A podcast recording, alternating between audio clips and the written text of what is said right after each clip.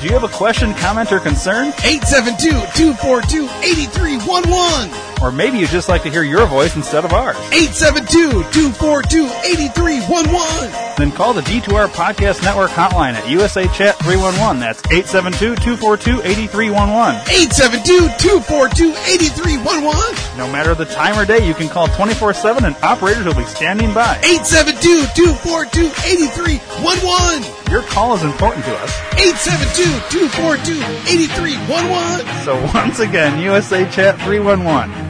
872-242-8311. 872-242-8311. 872-242-8311.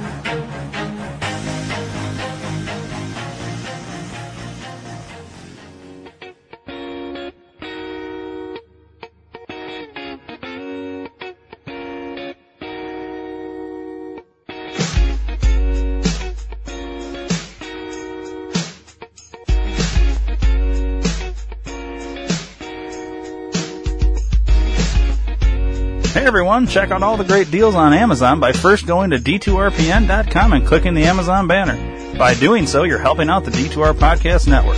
Don't forget to tell a friend and thanks for listening.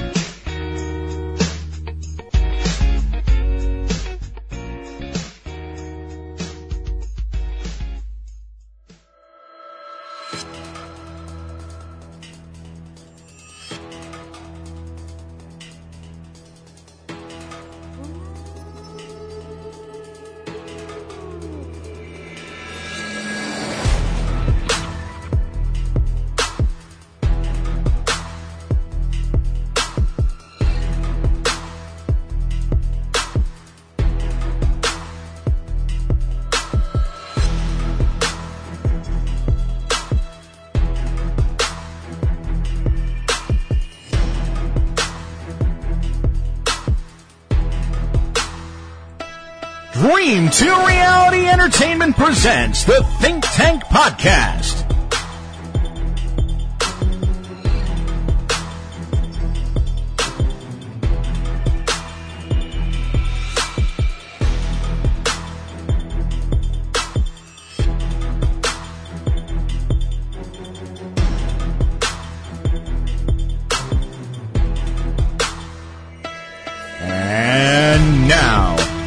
To you pre-recorded, deep undercover in the world's deepest, darkest, most secure Hadron Collider and nuclear bomb tested and approved doomsday bunker, here is Ryan the Area Man.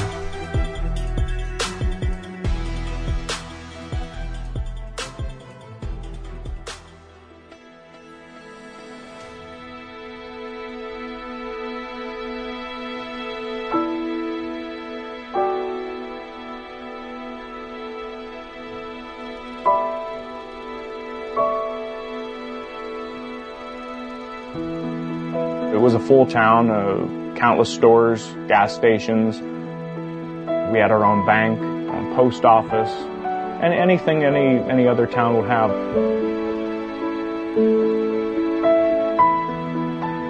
It was a habit in the summertime of everybody sit out on their front porches, and they'd all say hello to me. I never worried about my safety. I never worried about not being able to get help. It was a safe place to grow up. A lot of times we didn't lock our doors, and, and, and, and life was sweet. Picnics in the summertime, um, out on what we call the picnic ground. They had the block parties up by this church and the school up there. Yeah. They'd have hot dogs and that, and a couple of rides for kids. A lot of kids. food rides for kids, yeah. It was, It was good.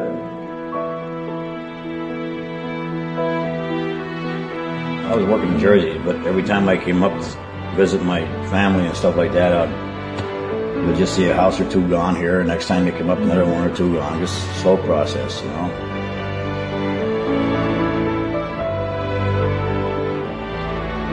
This particular 100 block was home to about 10 families back as far back as the 1980s. Uh, now I'm the last person left on this block and on this entire street for that matter. My last neighbor, Joe Moyer, who lived on the intersection of West Park and Locust Avenue, passed away two years ago. So I'm, I'm the last person remaining now.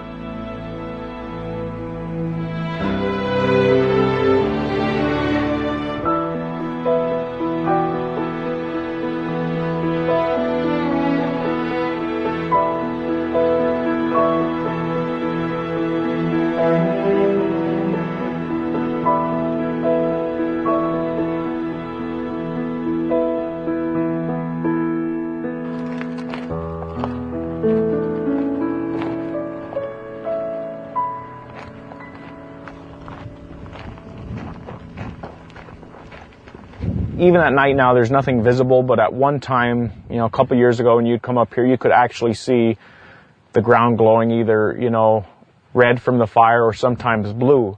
And blue would be from the methane gas burning off. It was, it was kind of wild looking at night, you know, when you see the blue flames coming up out of the hillside. I pretty much walk through town almost once a day. And one day, you know, the ground is as you see it. The next day you take a walk through and there's a huge gaping hole in the ground.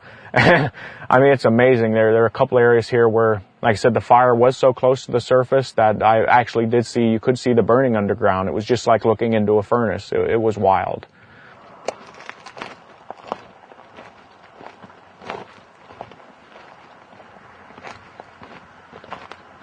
A lot of um, a lot of brush fires were started by the fire. You can see the trees are are blackened just from it being that close to the surface. It just caught everything on fire. This actually used to be a park here at one time. You can see the evidence of the framework for the swings and all. now, that wasn't in my time. That was probably back in my grandfather's time, but, but I mean, it's, it's just amazing to think back, you know, looking at it now and say, you know, 60, 70 years ago was, you know, green and the children played here and all, and you'd never guess looking at it now. The fire began in 1962. The fire company used to do a controlled burn of the, the garbage pit, uh, you know, for Memorial Day, uh, to make it uh, presentable because it was it was such a close proximity to Oddfellow Cemetery. That dump was up next to the cemetery, and they wanted to burn it off for the the 30th of May, and they lit the dump on fire so it wouldn't be sticking around the cemetery. They noticed within days that the fire was still burning in the dump, and uh, and and not too much after that, uh, they started observing uh, steam coming out of the sides of the walls of the uh, the pit there, and and so they knew that the fire had gotten into the mines.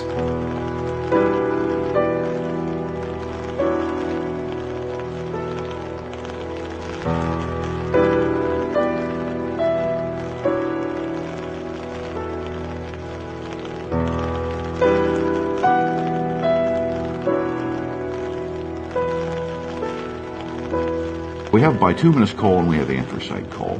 And anthracite coal is, as far as anyone knows, the oldest coal on the planet. It's about 300 million years old. And if you think of coal in most parts of the world, it's like a layer cake. If you think of multiple layers, and you tilt it and skew it just a little bit, but that's the way coal seems right in most of the world, except in the anthracite region. And there, uh, that coal is literally older than the hills, and it follows the topography of the hills.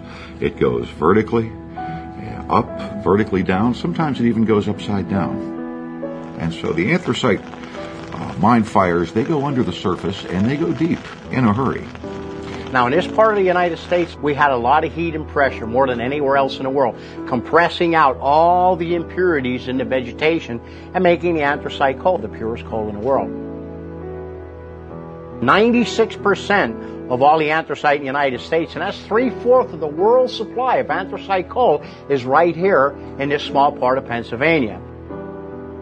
But this anthracite coal, once you do get it burning, it does burn long and hot, okay? And it does continue to burn. That's what fuels the fire.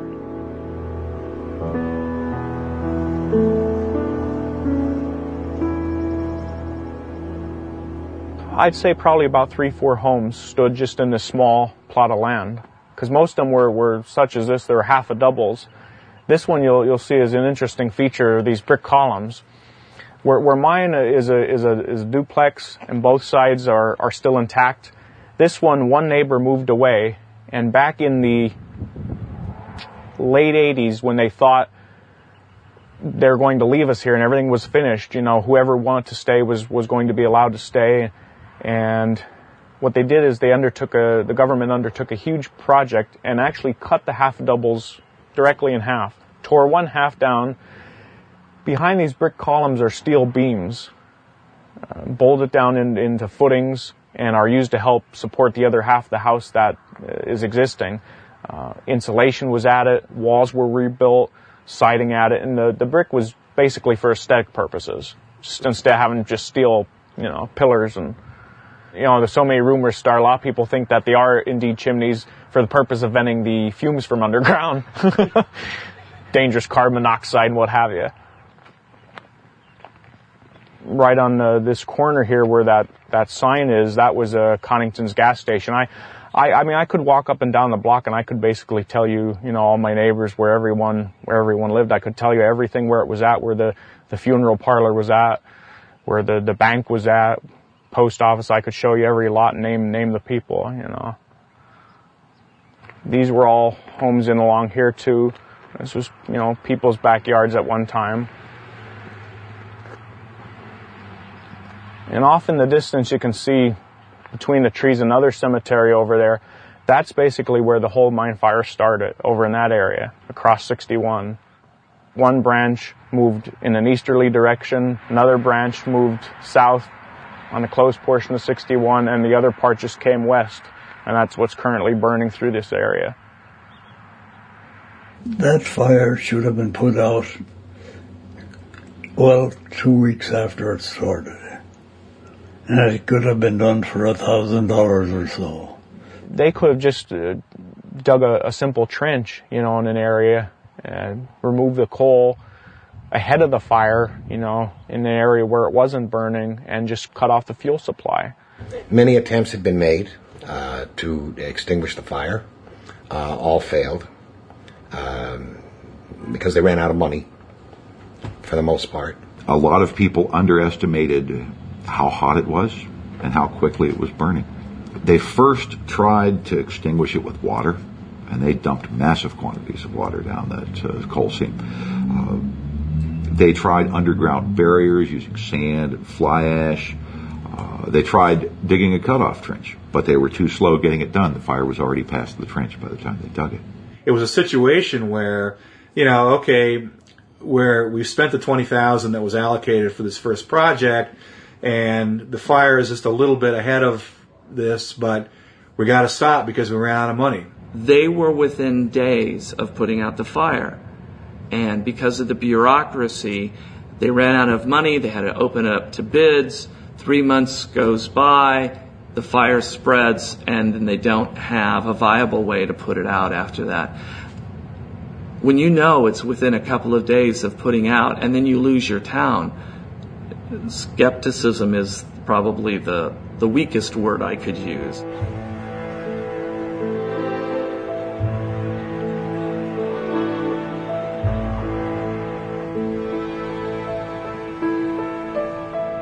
The dramatic time in Centralia was probably about 1983 when the Reagan administration was resisting dealing with the problem, and yet the fire at that time had broken through the barrier, which was was expected to keep it out of the town. And as it broke through the barrier, really every month the fire developed, and it burned rapidly under the town, and smoke would billow out from the town. Caddy corner from where I live, John Coddington operated a service station. He would have problems with gas escaping from his gas tanks and it was discovered that the reason why the gas was escaping was because the heat of the fire was actually heating up the gasoline, causing it to expand and coming out the overflow. The gas station apparently had been pumping gas at, at 130 degrees or something, uh, an enormous fire hazard.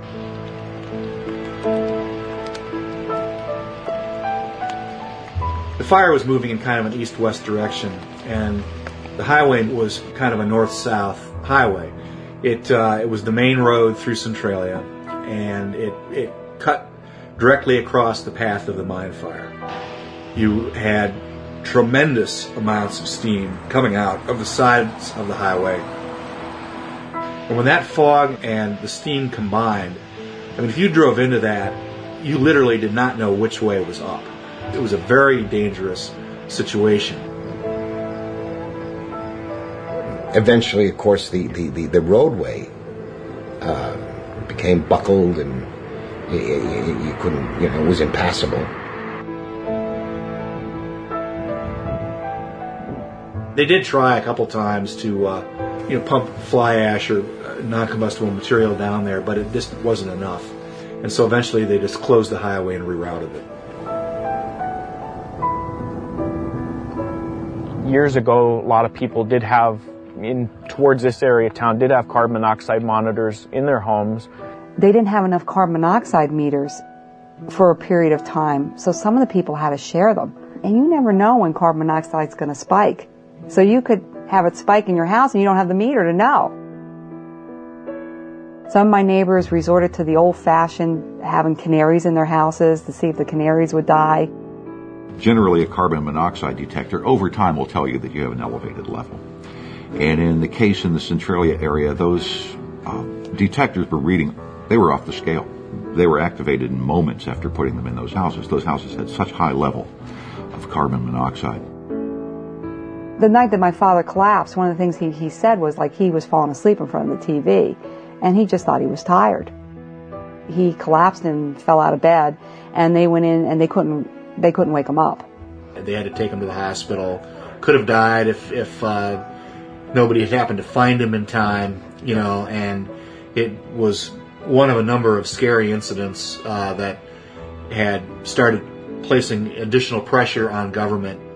The biggest and, and scariest incident of all involved a 12 year old boy by the name of Todd Domboski. I seen smoke, so I went over to see if it was the mine fire, and when I did, I just fell right through. Uh, we were over at Coddington's gas station when Todd Domboski ran over to us. He was covered in mud and he was screaming, and he said, "Help! Help! Help! My grandmother's uh, yard fell in." Luckily for him, he had like an orange hunting hat on, and his cousin, from what I understand, crawled over on like his uh, almost on his belly like a snake, and and and saw the orange hunting hat and just reached in and grabbed him and pulled them out. They administered oxygen. They rushed me to the hospital uh, for some blood gas tests. I was just covered in mud. Um, from the intense heat, I had heavy pants, heavy shirt, a heavy coat. It was baked on. I mean, you couldn't go to a car wash and blast me off. It was just baked on. If he did not hold on to those um, uh, roots, he would have slid down a gangway or down the slope, which was about 300 feet in depth. And if I recall, the temperatures recorded were anywhere from 4 to 600 degrees at the bottom of the hole. Todd Domboski's falling into the subsidence, it was such a shocking incident that uh, government could no longer ignore the Centralia mine fire, you know, problem. Uh, you know, a 12-year-old boy dropping out of sight into a, a subsidence that was filled with deadly gases. I mean, you can't get any more of a of a wake up call than that. I don't know how many times I heard it said that unfortunately somebody was going to have to die before the government would do something about this. And then somebody almost did die.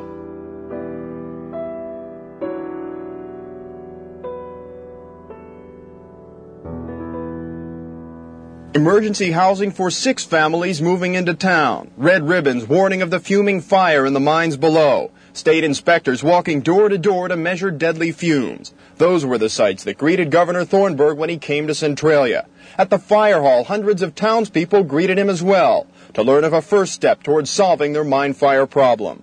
No one, whether for financial or personal reasons, will be forced to sell their properties or move out of their homes. There was a conflict, I think, in people's minds about whether the right thing to do was to leave and and so people were asking money to leave, or whether the right thing to do was to solve the problem, and people were asking money to solve the problem. There was a lot of tension, a lot of fighting between neighbors, friends, even even uh, family. You know, people. You had people that wanted to stay and people that wanted to move, and it, it caused quite a lot of problems. George and Mary Ellen Lokaitis hope to get a fair buyout for their home from the government. But with an air monitor in their living room, they have another reason to be happy about relocation being one step closer. That's the health of their children, and the Lokaitises want to move. Now we do. We just had a trip with the doctor with the young lad today. It's uh, chronic bronchitis, upper respiratory infections. Well, my my grandfather, myself, and my my parents were all adamant about staying. Um, unfortunately, uh, my uncle and his family left. They moved to a neighboring town. Uh, that was that was kind of upsetting. You know, it would have been nice if if everyone stayed. And they lived right over on the the next block over here on Locust Avenue. I could basically walk out my back gate, walk over the alley, and walk right into their their backyard. They were, you know, everyone was so close within distance. And I mean, obviously, right there you can see 20 years later, not a problem. They were in the, the middle of that block. Um, their neighbors were deciding to leave. They were afraid of having, you know, empty houses beside them, you know, fire hazard and all the other problems that could arise from, from that kind of a situation. I guess they just, uh, thought it would be best for them to, you know, to, to leave. I wish they would have stayed, but it was, you know, for everyone to make up their own mind. There was a, a small group of people who were very opposed to a, a general relocation. Uh, they they wanted something simple done to stop the fire, and they did not want to leave. They would often say, "We don't want the town torn apart." But unfortunately, there weren't many options. There, you know, they could either you know relocate the people of Centralia, you know, uh, or they could dig a big trench down the middle of Centralia, which is going to require doing the same thing anyway. The people who wanted to move and wanted to move for the safety of their family were almost cast as the bad guys, the demons in the town, by these individuals who didn't want to move. Oh, I got death threats. We became very vocal, and some of the people in town didn't like the fact that we were so vocal. We didn't want someone to die before action was taken on that fire. And, and the potential was there for someone to die. It was very definitely there. We knew it was something that had to be done. We knew something uh, had to change. I think there were about 1,100 people living there at the time. Uh, 500 families, I believe, was a figure. And it was getting worse every year. The fire was expanding and there was no chance of getting the fire under control. So, uh, uh working with the state and the administration, uh, uh, we decided that what we'd try to do is buy the town. They basically they said it was a, an issue of money. All the studies they've done and the research, they they figured it would be more cost efficient just to move, totally relocate all the people, than to find a solution to put the fire out. 42 million was the amount that Congress eventually uh, appropriated, and uh, and that was considerably less than the the trenching options. Uh, the complete trenching option would have been like 650 million, somewhere in that area. And some of the lesser trenches, where they were still talking, you know, 100, 200 million, you know, somewhere in there. So they saved a lot of money by relocation.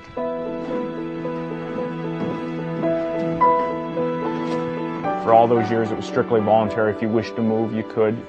They would come in, put a valuation on your home, depending on square footage and all, measure it out.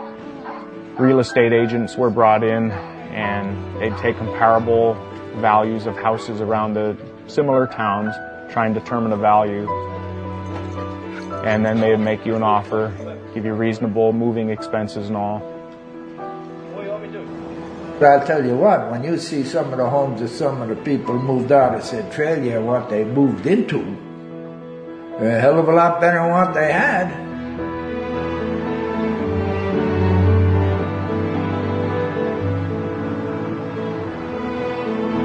As people moved out, as people sold their houses to the, the government, the houses would be torn down.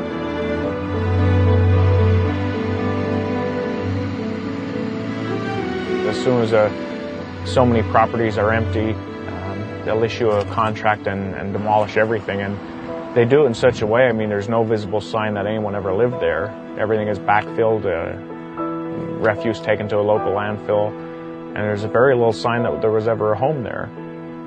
Why do you think they do it that way? I, I couldn't really say.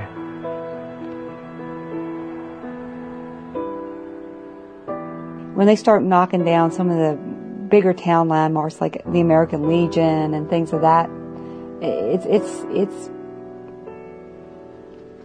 I don't know, it's, it's just like, okay, that's it. Now the town, town really is gone. It's gone, you know? There's no place to go back to.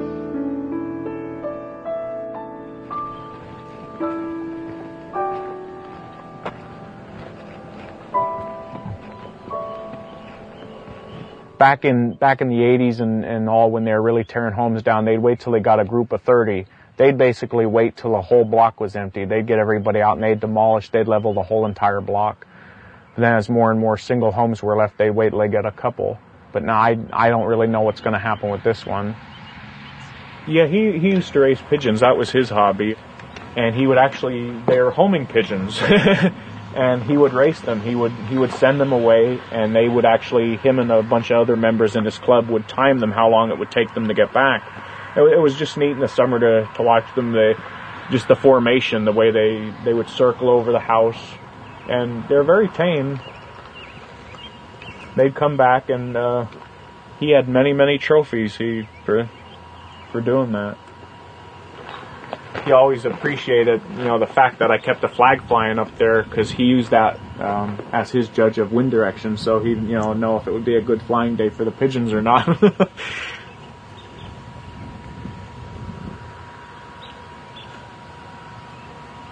Closest neighbor, I guess, now would be uh, Carl Woomer. Lives up in that house. Most. Uh, generally you wouldn't think of, you know, you think of neighbors as being next door neighbors, but in, in Centralia, pretty much someone could be five blocks away and they're your neighbor now, you know. it's it's not so much proximity, but I said and everyone everyone is still pretty close knit. Everyone looks out for everybody and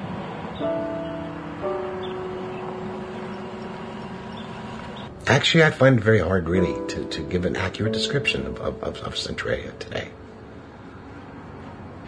Well, you come up the road from Ashland and you hit the top of town. and you see this, this, just this vast expanse. Except off to the right, there's a, there's a house. In the middle of nowhere, there's a house. What used to be rows of homes. It's now fields with a, a home here and a home there, or a building here and a building there. The first time I saw it, I was expecting more, I think. I got there and it's just open fields, open land with a couple of houses. I think maybe I expected to see a ghost town. What you see is no town. And uh, until you compare that to the pictures, it's hard to realize what used to be there. My grandmother's house was probably, her yard probably started somewhere right around in here. They had a, a, a big backyard. We had a, uh, uh, like I said, a, a shed, and uh, that's where where it all took place. It's amazing. I think in 1962, in uh, Memorial Day weekend, when the fire started, there were about 1,600 people in the town and approximately close to 700 or 800 buildings. Um, and today there's about 10.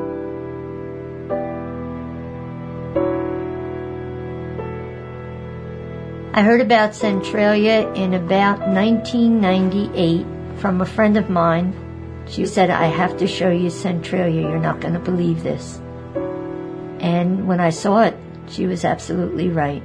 It was something, even though I had heard about it, it made me feel very sad.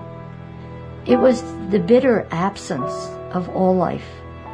It was just a town that used to be there and isn't anymore it stayed with me. My feelings and my thoughts stayed with me all the way home. You know how you get something caught in your claw? This was caught. And I had to write about it. So I just sat down with the pad and I started to write my thoughts and my feelings. It says it was written, submitted by Deanna M. Helm, and it's entitled A Town That Was. As a summer sun beats down, the ghastly heat rises up from the charred remains of a town that was and a people who were. Gone is the vibrant community, beautiful neighborhood, scattered bricks, crumpled roads, bent pipes releasing toxic gases, are left to inhabit this land today. Smoke pockets curl up to greet you, and the earth is hot to the touch, for the fire continues to rage in a coal vein out of control beneath the town that was.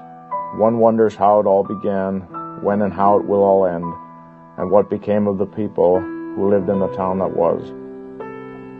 That's that stuff that I, I you know, I, it looks badly, you know, for the town and, and people, you know, I mean, of course that's only one poem, but like I said, when, when stuff is put out, you know, in mass media of that nature, it really makes it, it's really a, a negative for the borough. The last election was just just a couple of weeks ago. I don't know how many voted, but there was only 11 people in town here anymore. I don't believe there is a legal entity of Centralia at this time. I don't believe there are enough people there to be a borough. I don't believe they have the necessary public meetings. I don't believe they have elected officials, or at least not officials who were elected uh, in an election certified by the Columbia County or the Commonwealth of Pennsylvania. Actually, the unique thing about Centralia, we don't own anything any longer. Um, back in 1992 was another turning point, and that's when the program suddenly changed from voluntary to mandatory.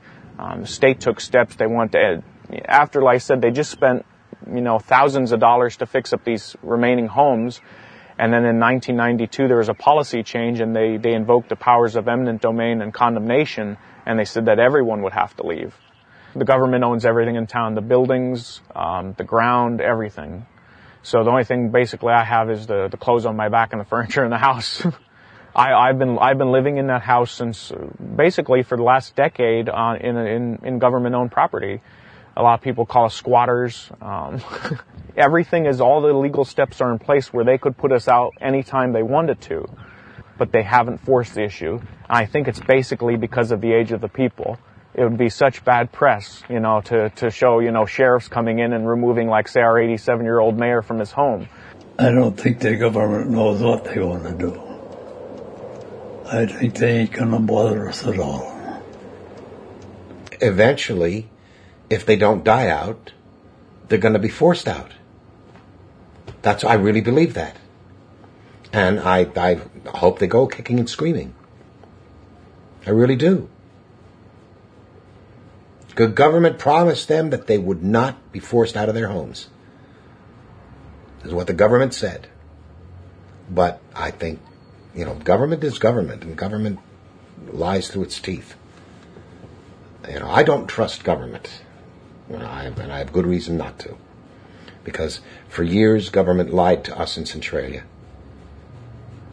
They lied to us.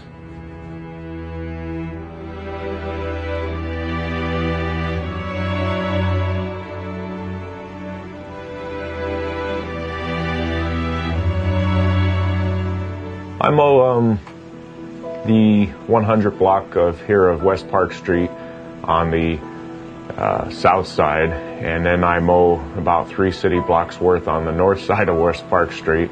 Um, I mow the western uh, 200 block just about of South Locust Avenue, and that's about all. So, so it's a couple city blocks worth of the lawns.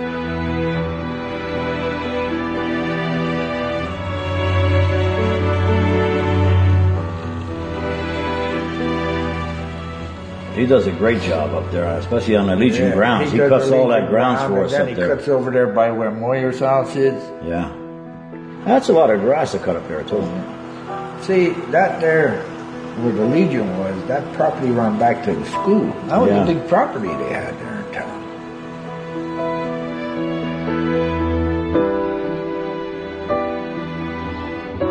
right across the street from from the house here where I cut, uh, the one lot was the American Legion building itself, of course, and then there was quite a, a large grassy plot, and then next to it, um, on the western side of it, was the uh, former Hubert Eicher High School. It used to be the Centralia High School. All the other lots um, that I maintained were completely filled with houses, houses and garages from from one end of the alley to the other. Originally, the state used to take care of a lot of it, and they used to do the maintenance. And with budget cuts and whatever, they just didn't have enough money to continue to have people come out and contracts and uh, maintain the lawns. So rather than see everything get overgrown, that's when I just kind of picked up where they left off.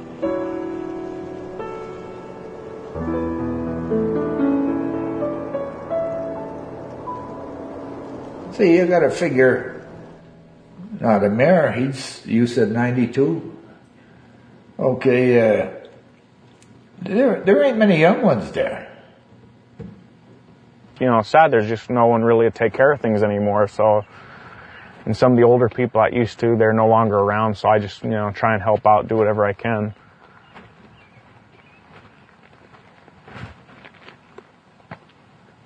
20 years ago, that, that entire section was empty. And I mean, it's just, it's amazing, you know, think, you know, that's just people's desire, even though they moved out of town, it's still their wish to be brought back here and be buried here in, you know, in their hometown. So they're, and they're still, they're still selling lots and, you know, people are, are still coming back. Might not be nice to, to talk about, but it was always a, a joke with. Um, our undertaker that used to live in town here and uh, his mother lived there here in Centralia and she'd probably still be here if she was alive. She had no desire to move. But when she passed on, he, he sold the home and cause he has his, his own business in Mount Carmel. And he always said, well, people might leave Centralia, but you know, one day I'm going to bring them back. True to life, he does.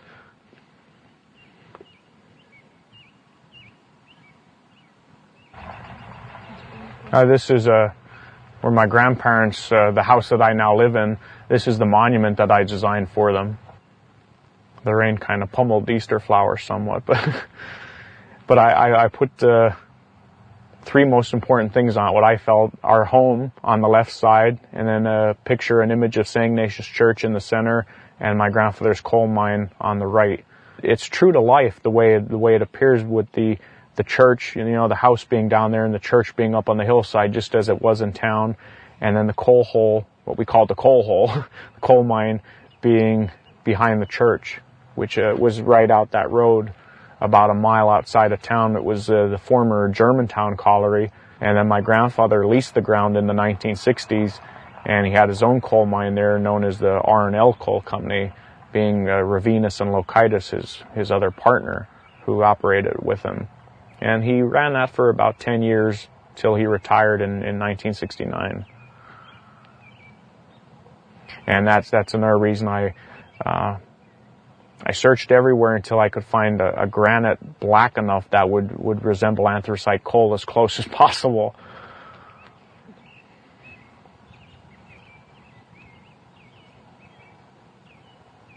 See, there used to be another stone here that he had bought himself when my gram died back in, in 1981.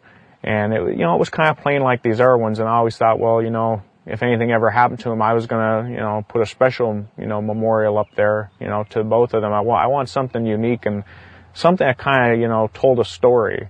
And, and I, I hope I've achieved that. Put everything, you know, what was important to them and, you know, tried to capture that. So I, I figured in, you know, in case, you know, someday, I mean, none of us are going to live forever, you know. someday Centralia may be, you know, completely gone from the face of the earth, but there will always be a record here of, of what used to be here, and at least in a little form.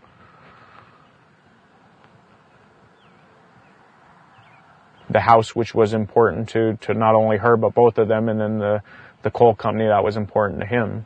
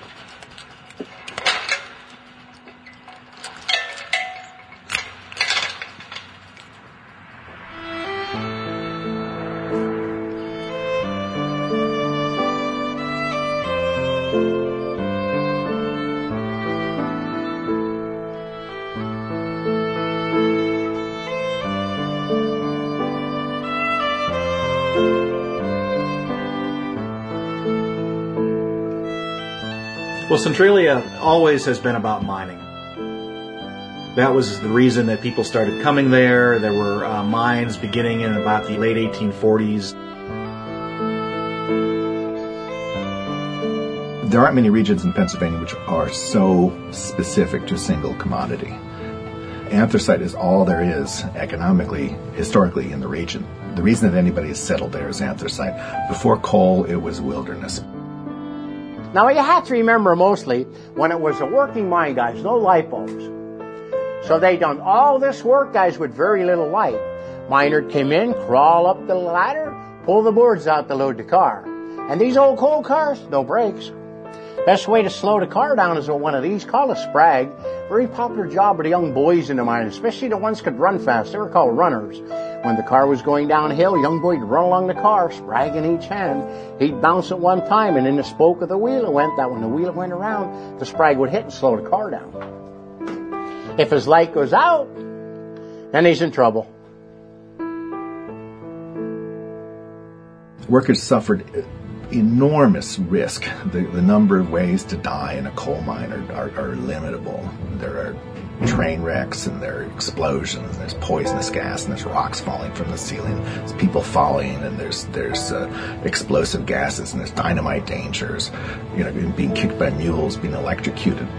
I calculated once that any given worker, if he if he worked a 40 year career, would have about one chance in ten dying in the ground. Just in Pennsylvania, over 200 years of mining, more men died than the Vietnam War. There was a death a day back in the heyday.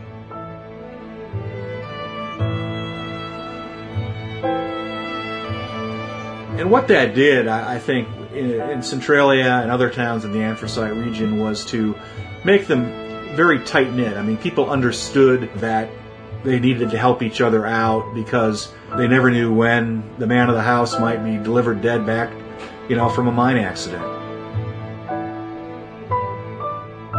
At its boom, the anthracite region was employing probably 100,000 men as active miners. But the, the potential supply of labor was enormous because this was the, the great deluge of immigration into the U.S. We in America are immigrants, or the children of immigrants.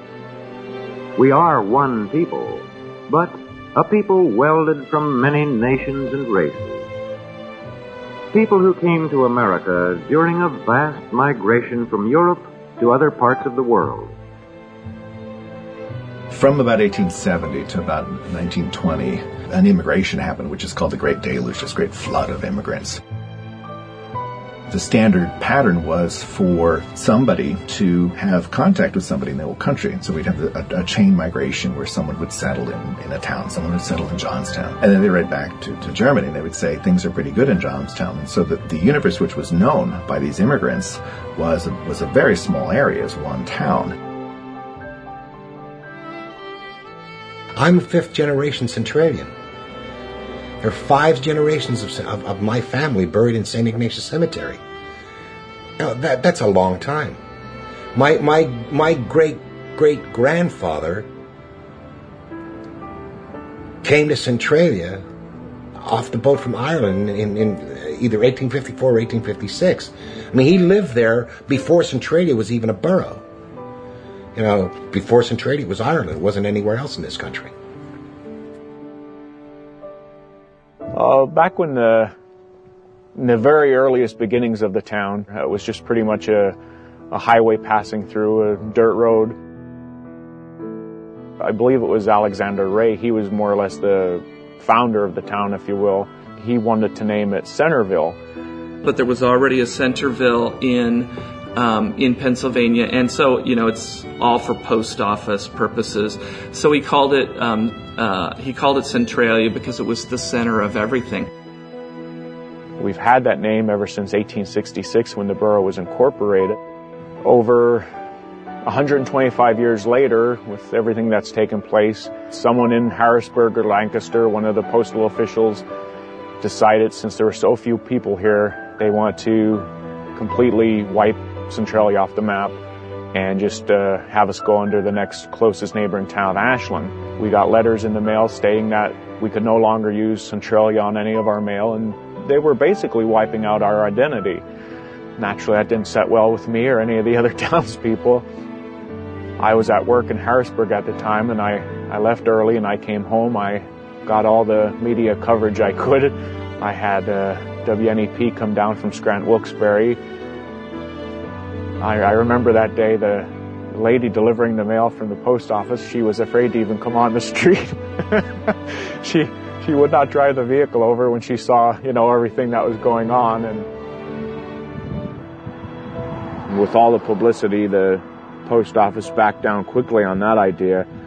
And while they still did change our zip code, which in actuality was only one digit, the very last digit was changed, we were still allowed to keep the name of the town intact of Centralia. So I thought that was great. Well, it's just what, you know, where it's always been home and you, I couldn't imagine, you know, changing it. It would, it would be like calling Washington DC something different after all these years. It's just, you know, something you shouldn't, shouldn't try and change.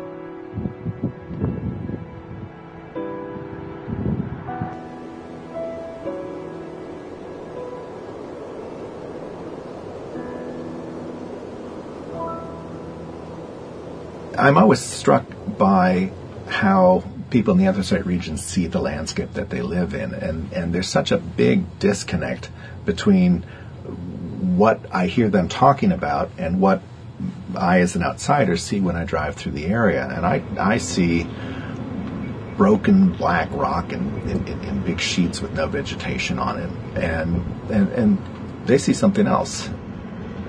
This is the nicest town in the, in the state as far as I'm concerned. I worked in construction work and I lived out of a suitcase for, for 28 years. But every, every weekend I could make it home. And Centralia would always look better than the place I left. All over this eastern part of the state we worked. I don't even really give the fire a second thought. You know, you just been living here so long, and it, it doesn't even bother me or faze me. just kind of, basically, you just ignore it. You know, you just live life as normal, and it's it's unusual. You know, not owning your own home and everything, but you just kind of put it out of your mind.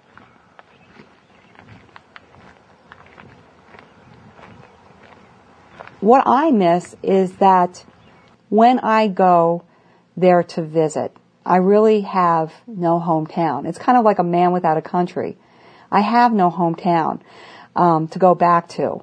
So there's no visiting old neighbors. There's no going to the local, you know, restaurant to see, you know, people or whatever.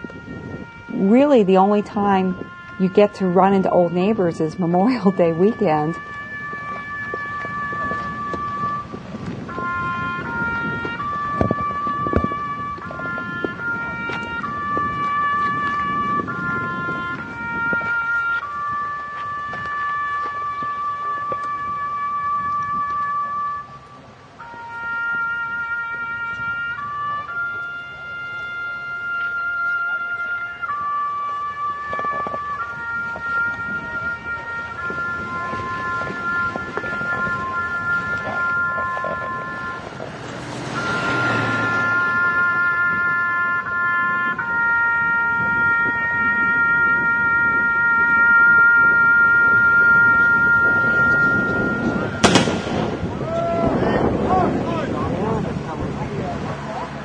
our nation has assembled here to honor its heroic dead. A thousand battles of land, sea, and air echo the glory of their valiant deeds. You'll be surprised on the 30th of May, the people that come from all over. You see people you haven't seen. I have friends I ain't seen in years.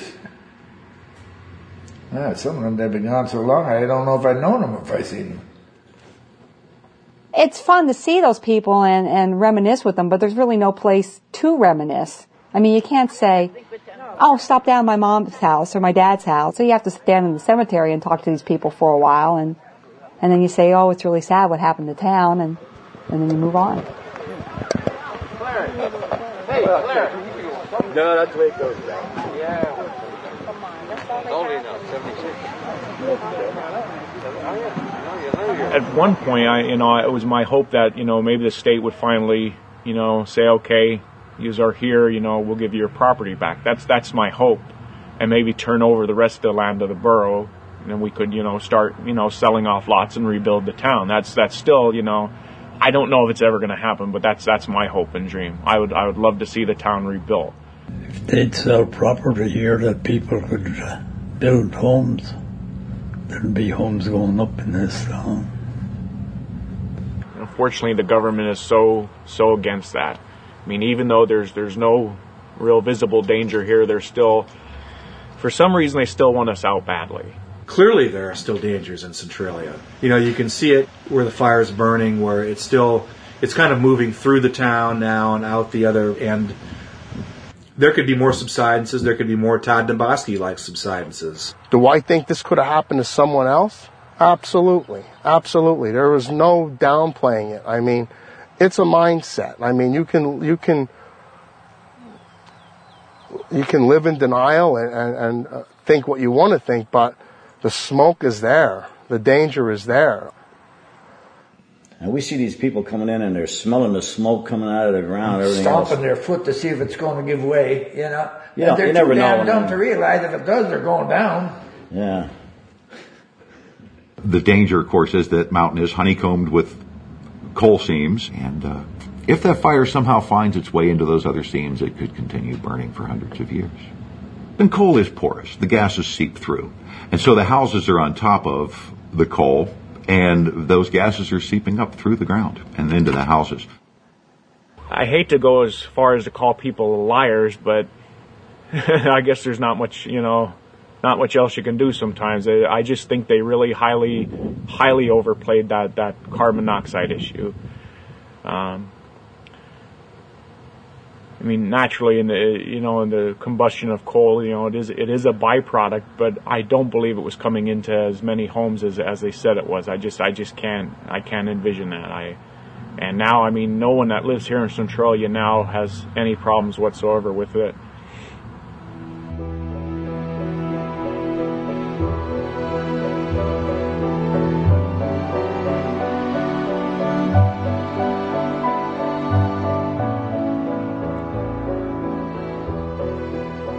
Are some of, some of your fondest memories as a kid in Centralia? I'd have to say one of them would be would be Christmas time. The whole town back then used to be decorated. Locust Avenue from the southern end to the northern end, and Center Street. They had all you know Christmas decorations on the telephone poles, and and it just it was like it, it would remind it would put you in mind of that movie It's a Wonderful Life with Jimmy Stewart. I mean, it was just that kind of atmosphere. It was, it was awesome.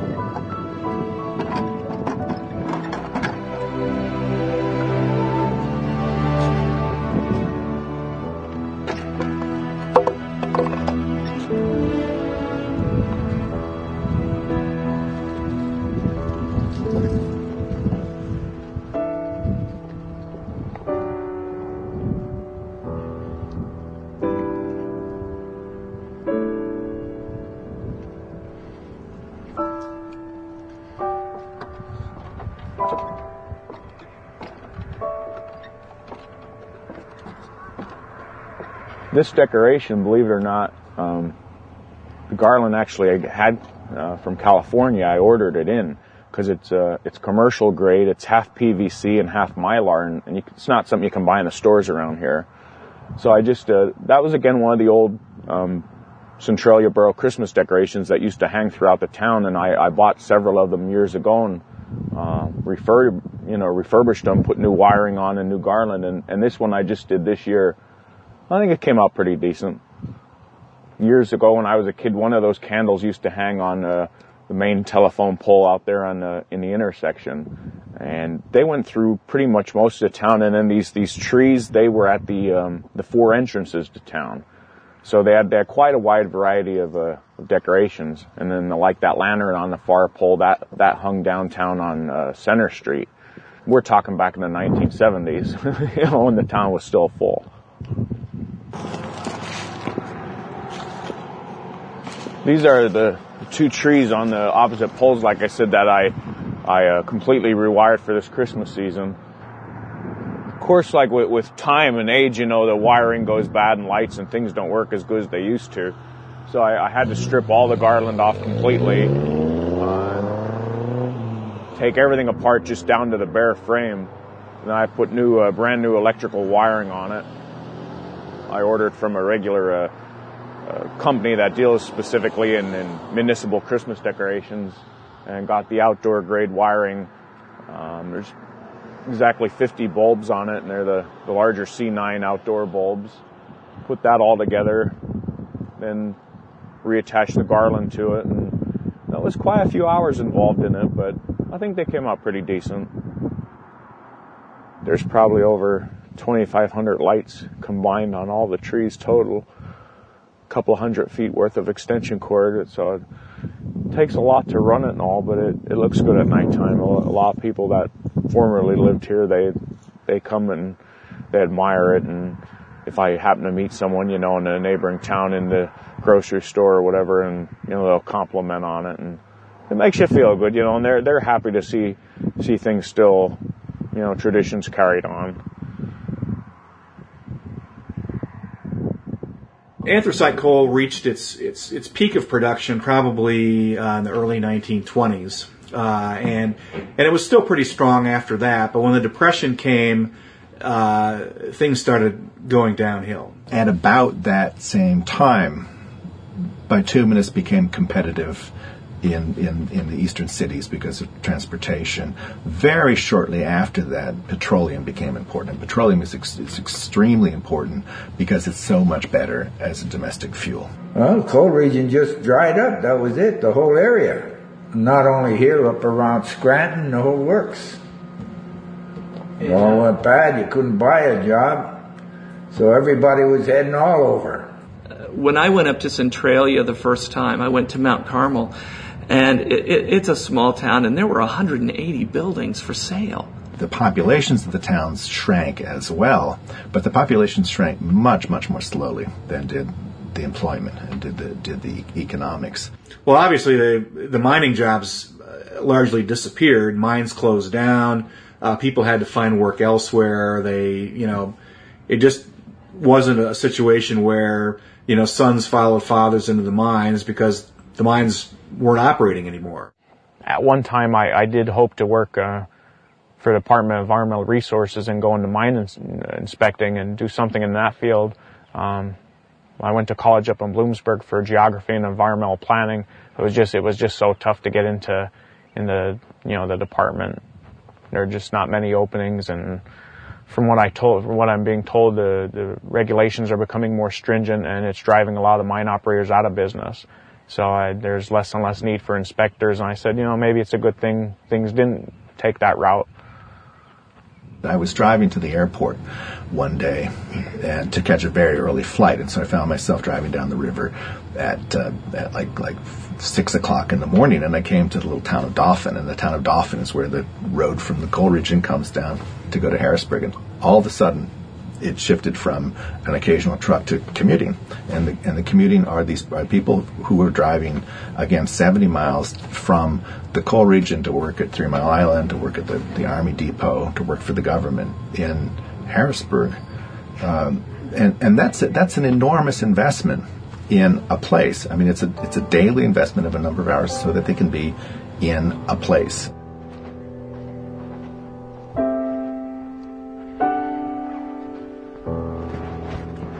My day starts usually about uh, 4:30 in the morning.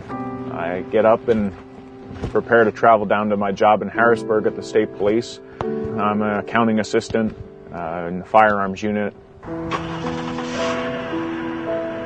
Usually I'm leaving town about, I say about a quarter of six in the morning. I'll stop up at the cemetery and open the gates before I leave and head down Interstate 81 down to Harrisburg.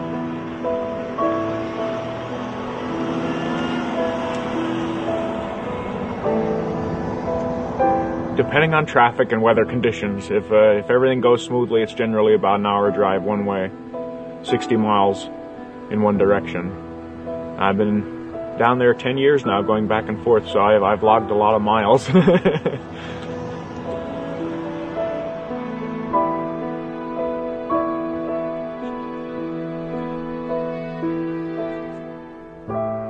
basically any any you know any given day I think about my neighbors. You know, I, I miss miss them greatly. You know, they're were you know a big part of my life growing up. Yeah, I, I, I can remember you know everybody just just waiting for me to get back home so I made sure you know that I was safe and you know it was nice you know like people you know looked out for you and worried about you and it's it's kind of different now you know coming home and there's like I said on the block and there's there's no one here any longer. It's just it's it's so different. It's just it's I don't know how to describe it, but you know, a lot of people say, well, why, you know, why don't you move to Harrisburg now that, you know, mostly everyone's gone, but still, like I said, regardless of how empty it is, it's still, it's still home. You know, I still have my attachments here. Um, and I really, I just, I can't imagine, you know, living anywhere else. I just, I don't think I'd be happy.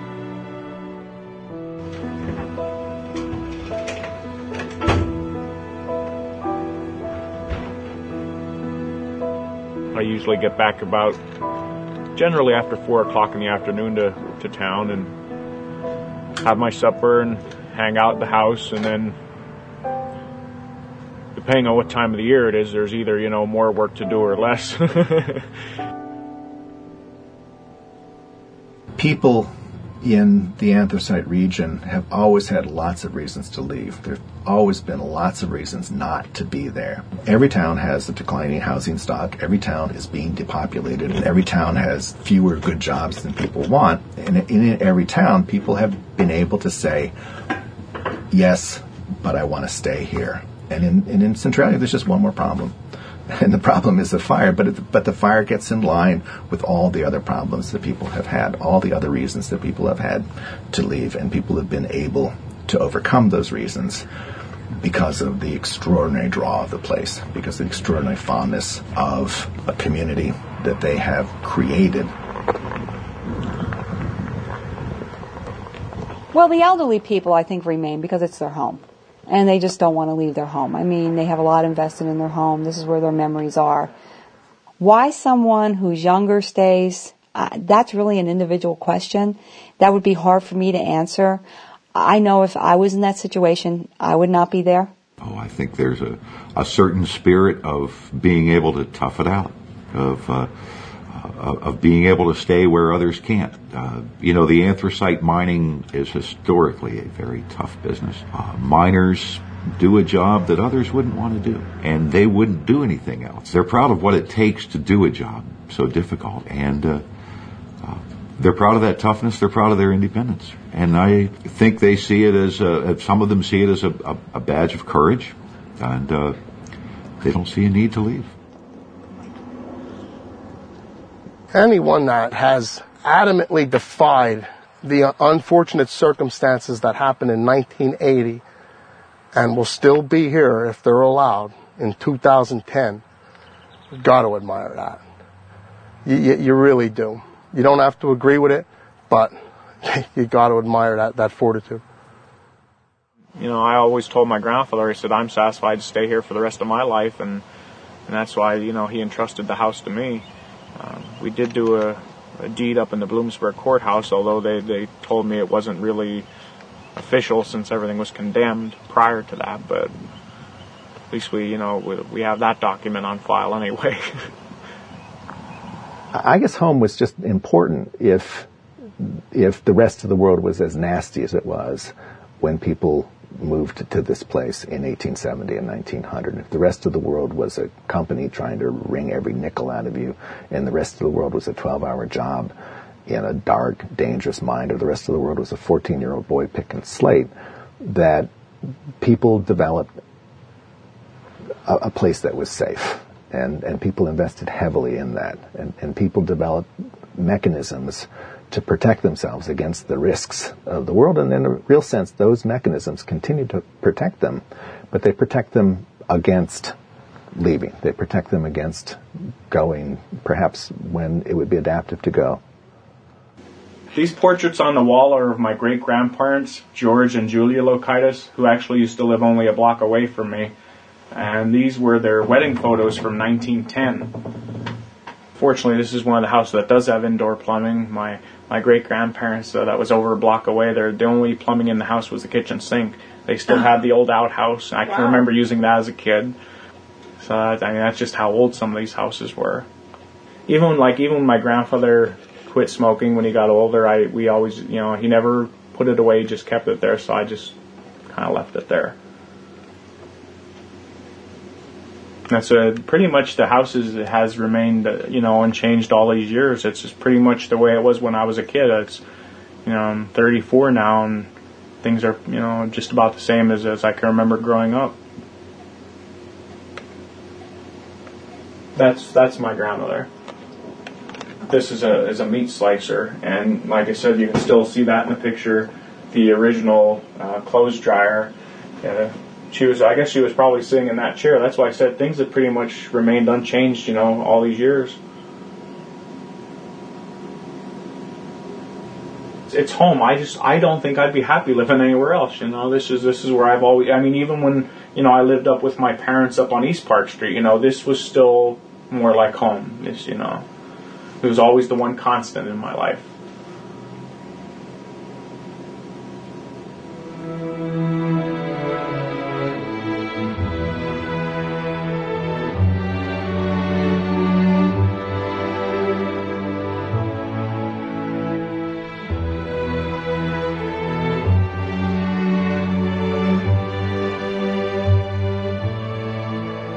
We all watch I'm Gone with the Wind and we all applaud when Scarlett O'Hara says, It's the land. Well, why would we think these people would be any different? It's not the way it looks, it's the memories that are associated with it, it's the history.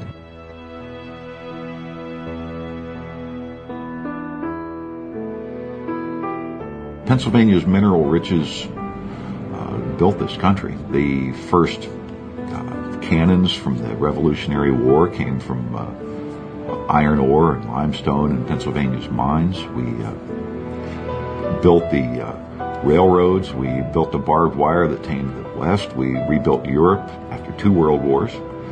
And then uh, industry and the rest of the country sort of moved on and left us with this mess. And it's Centralia is one part of that tragedy.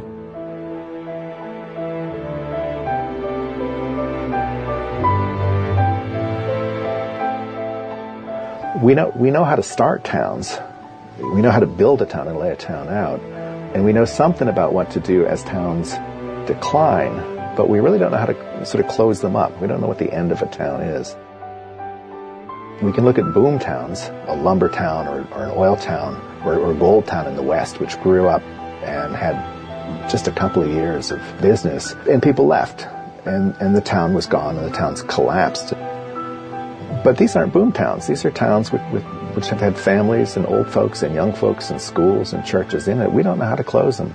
We don't know when it, we don't know when a town is over, and we don't know what to do. They just they just sort of linger.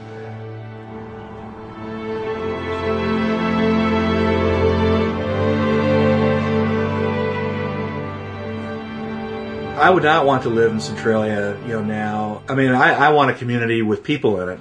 You know, there's there's no people left there. I look at my own, you know, neighborhood here and would I want to live here if, if 90% or more of, of the houses were torn down and the people moved somewhere else? No. In my viewpoint, it's not a community. Centralia, in my viewpoint, is gone. It doesn't exist anymore.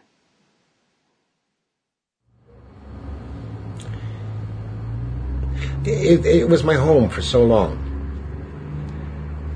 You know, it still is my home, in a way, even though there's nothing there to call home, except my future home in St. In St. Iggy's. But I, you know, it, it is a very sad thing. It's a very sad experience driving through there. When you think of what used to be, and you think of why it is as it is, and you realize the futility of it all.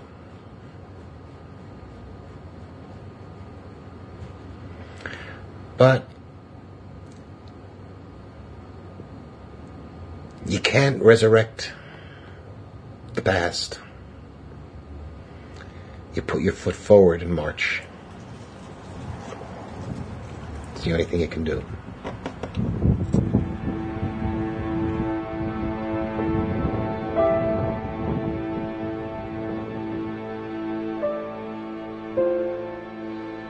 The summer sun beats down, the ghastly heat rises up from the charred remains of a town that was, and a people who were. Gone is the vibrant community, beautiful neighborhood, scattered bricks, crumpled roads, bent pipes releasing toxic gases are left to inhabit this land today. Smoke pockets curl up to greet you, and the earth is hot to the touch,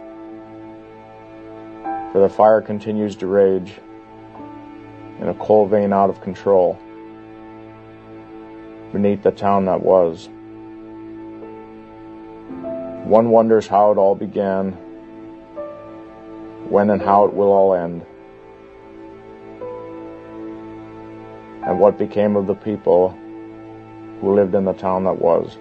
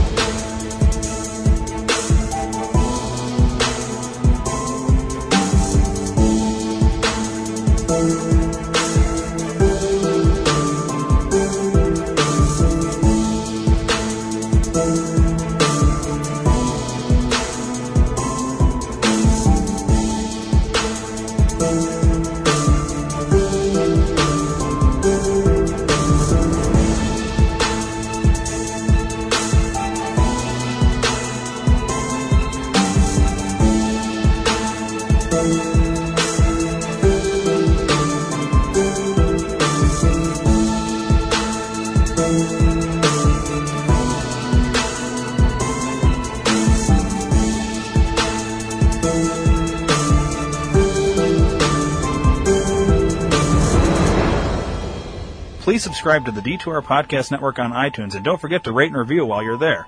You can also download the Stitcher and Podbean app to your device for free and search D2R Podcast Network and subscribe. If you enjoy listening to the shows on the D2R Podcast Network, then spread the word to everyone you know. Your word of mouth is our best advertising method and we appreciate your support. Thanks for listening.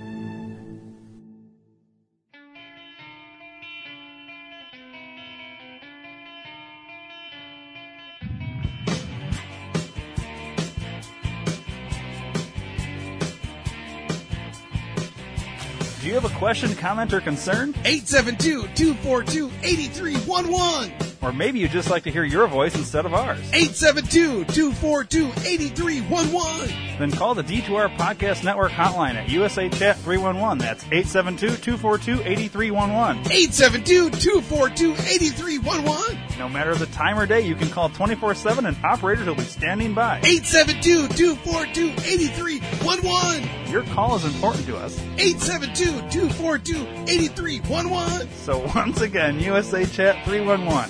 872 242 8311. 872 242 8311. 872 242 8311.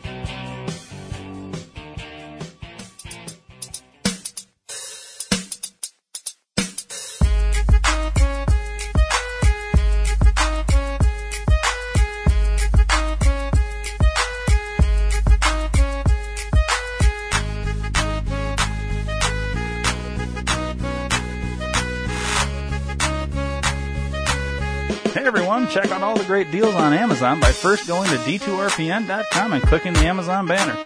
By doing so, you're helping out the D2R Podcast Network. Don't forget to tell a friend and thanks for listening.